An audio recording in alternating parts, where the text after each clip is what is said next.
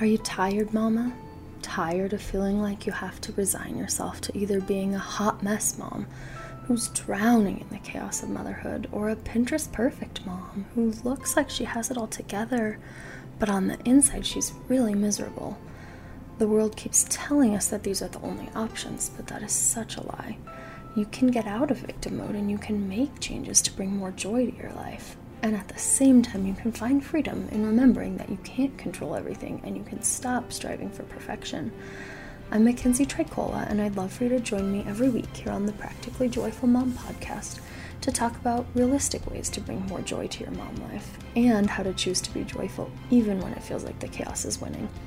We'll talk about intentional parenting, simplicity, faith in following Jesus, connecting with your kids, taking care of yourself, and so much more. Are you ready to leave hot mess mom and Pinterest perfect mom in the dust? Are you ready to choose to be a practically joyful mom? Then welcome in, friend. I'm so glad you're here. Hey, friends, I'm Mackenzie. Welcome back to Practically Joyful Mom. Thanks for joining me today, for being here in this space and this time together for pressing play. I hope that this episode is encouraging and really just helps you today right where you're at. Before we jump in, I just want to go back over our verse of the month, which is Romans 8:28. And we know that in all things God works for the good of those who love him, who have been called according to his purpose. And I know we've talked about this on probably all the other episodes, but I think it's easy for us to feel tempted to think that he works for the our good means that you know, well, this circumstance that we didn't think was great made this other one better and and sometimes that's how it is. He's working for good circumstances, but I think also often he's working on our character. He's working all the things that happen in our lives for our growth, for our maturity, for our good in other ways.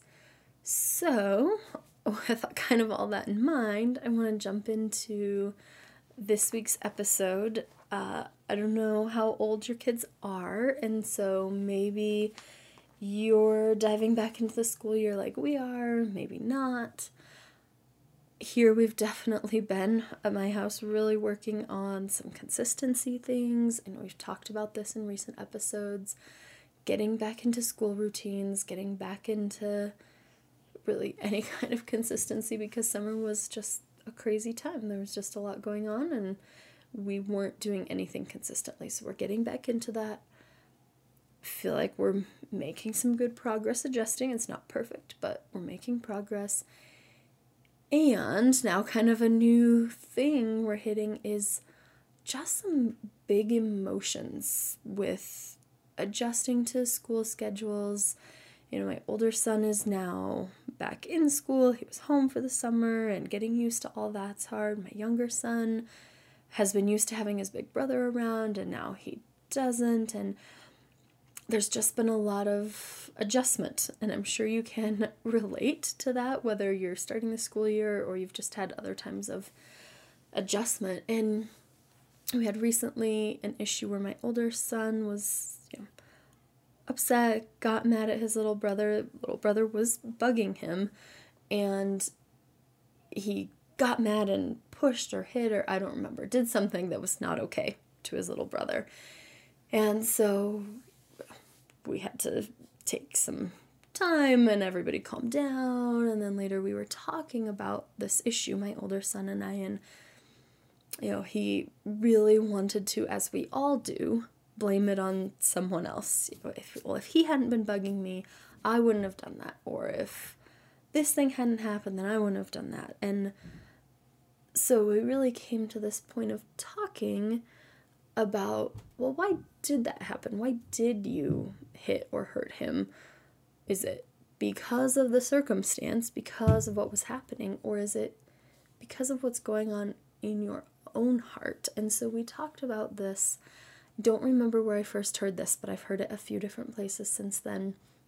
This idea of if you're carrying a bowl of milk for some reason, carrying a bowl of milk around, and someone bumps into you, and milk spills all over the floor. So, sorry if that gives you anxiety. It kind of makes me feel like, ugh, so much to clean up. So if you're carrying a bowl of milk, someone bumps into you, milk spills everywhere, why did milk spill everywhere? Well, we could say, okay, it's because someone bumped into me. We could also say, well, it's because the bowl was full of milk. What if we just had water in the bowl? Bowl full of water.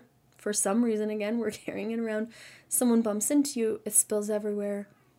Now it's water. That makes me feel a little less like, uh, about all the cleanup, right? It's just water, it'll dry, versus that bowl of milk. So hopefully that illustration makes sense. But it's this idea that when our bowl gets sloshed, the bowl of our heart, ourself, when it gets sloshed, what comes out reflects what's in there. And so, talking through this with my seven year old, he was like, Oh, yeah, like that's the sin in my heart that's coming out. When I get mad because he's messing with me and I just hit him, that's because that's what's in my heart is that impatience or entitlement or whatever whatever thing it is inside of there.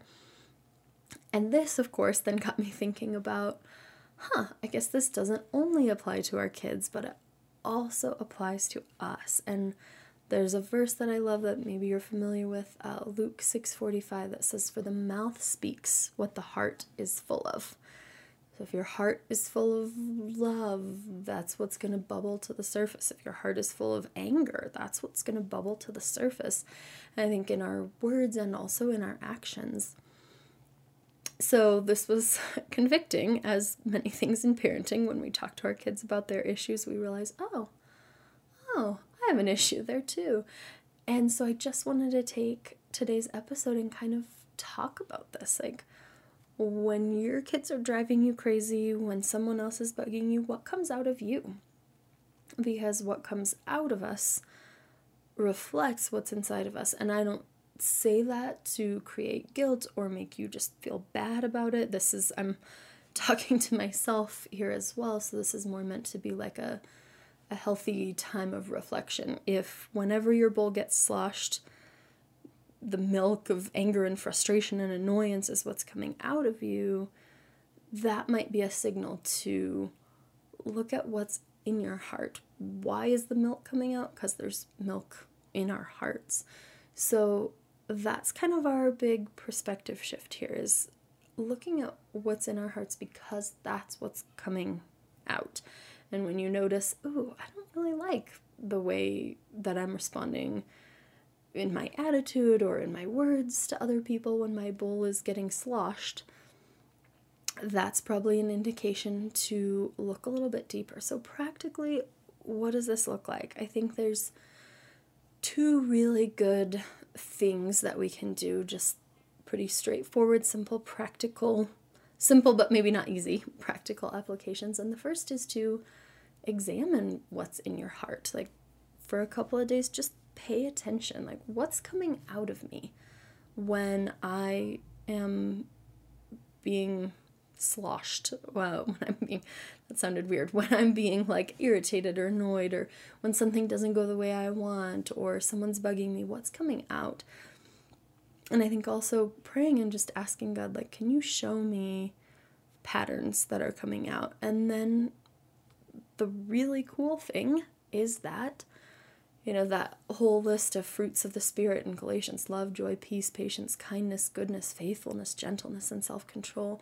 They're not things we just have to muster up and try harder. They're fruit of the Spirit. The Spirit living in us produces that fruit. And so I think if you're noticing, wow, I am really full of anger or full of impatience or full of whatever, praying and asking God, saying, Will you help me grow in this area? Will you help me to grow more patient or more gentle with my words or kind with my actions or whatever that looks like?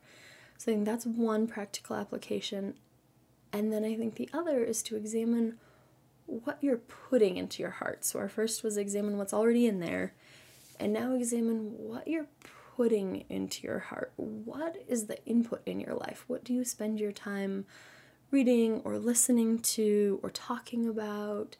Is it, you know, getting together with friends and just complaining about husbands and kids and dishes and whatever? Is it just your own negative complaining thoughts in your head? Is it spending time with other people or online and just getting stuck in these comparison loops where you're constantly thinking, why can't I have that? Why don't I have this? What's going into your heart? Because what goes in through your eyes, through your ears, that's what's going into your heart. And I know we've talked about this on a previous episode, but in our brains, there really are like these little highways. You know, every time you have a thought, it traces this physical pathway. And as you follow those same pathways over and over and over, that pathway gets deeper and deeper and easier for us to just kind of jump on autopilot and have those same thoughts over and over. So if you're stuck in comparison and complaining and negative thoughts, because that's what your input is, you're going to have to do something to get off that autopilot. You can't just keep putting in the same input and expect for it to change. There's a quote that I tried to look up who said it and I saw it attributed to various people. So I'm going to say someone said it, but I don't know who said it first. If nothing changes, then nothing changes. So if you don't change what you're putting in to your heart, to your brain, then nothing will change about what's coming out. When your bowl gets sloshed, milk's going to keep coming out if you keep pouring milk in. If you change what you're putting in, and also going back to that first practical step, praying and asking God for help, what comes out is probably going to change as well. So, what do you want to be putting in to your heart? I think is a really good question to ask ourselves. What are the things that I want to be putting in so that when my bowl gets sloshed, good things are coming out? Maybe for you, it looks like listening to the audio, an audio Bible, like the YouVersion app or wherever maybe it looks like listening to positive podcasts or you know inspirational things that aren't just about complaining or negativity. Um, encouraging music. This is one thing that i've kind of been getting into lately with my kids. We've found some really good a couple of different albums that basically just takes a scripture verse a bible verse and puts it to music and they're you know designed to be kid songs but I honestly turn them on for myself, by myself sometimes when kids are in bed and I'm washing dishes or they're outside playing and I'm doing something inside. I will turn these on for myself because then what's in my head, what's in my brain, what is like stuck in my head is a Bible verse, is, you know, call to me and I will answer, or, uh, you know, don't be anxious about anything. That's what's stuck in my head. So, that's another good idea. The couple of albums that I was mentioning, there's Honey for the Heart and then also Seeds Family Worship, and they actually have like a few different albums. So, one that's like about purpose, one that's about courage, all these different things. So, that's another way to be putting good things in. Thinking about our thought patterns, another idea, and I know we've talked about this before as well, is like bringing it always back to gratitude. So, starting your day with thanking God for things big and small, or ending your day that way, or having it, you know, beginning, middle, end, whatever you need to do. And then I think one last thing here is reframing the difficult moments in our mind. Like if we think back to our verse of this month, Romans 8:28 about all of the things that are happening God can use them for good in our life. So when your day doesn't go the way you think and you end up spending hours and hours at urgent care with a kid who broke their arm instead of just getting angry and frustrated and grumpy at everyone around you you can think okay how how is god using this potentially in my life we don't always know but to say well maybe it's to grow my patience because this is taking forever so okay, this is an opportunity to grow in patience, or this is an opportunity to grow in compassion, or whatever it might be, reframing those difficult moments and instead of just feeling sorry for ourselves and grumpy, to say, okay, how might God be using this to grow my character, to grow my maturity? So that's it. Those are some practical steps we can take to really apply this idea of what's in our hearts is what's going to come out when the going gets rough. And so, what can we do to change what's in our hearts? And again, it really just comes back to praying and asking God for help. And we need to be aware of what we're putting in because what we're putting in is what we're going to get out. I hope this episode has been helpful and given you some good food for thought, some good ideas that you can apply to your own life. If you've enjoyed this episode, would you just take a minute, share it with a friend? Just let them know where they can find the podcast to f- hear this episode and more content like it. And our new thing we're kind of doing is like an email question per episode. I would love to hear from all of you. If you have a second to just, when you end this episode, drop me a quick message, send me a quick email at practicallyjoyfulmom at gmail.com. And could you just let me know what's your favorite way to put good things in in light of today's conversation? What is your favorite way to be looking for good input that you can be putting in so that when your bowl gets sloshed, the good things are what comes out. I would love to hear from all of you on that or email me about anything if that's not what you want to email me about. I would love to hear from you. I hope you're having a wonderful day and we'll talk again soon.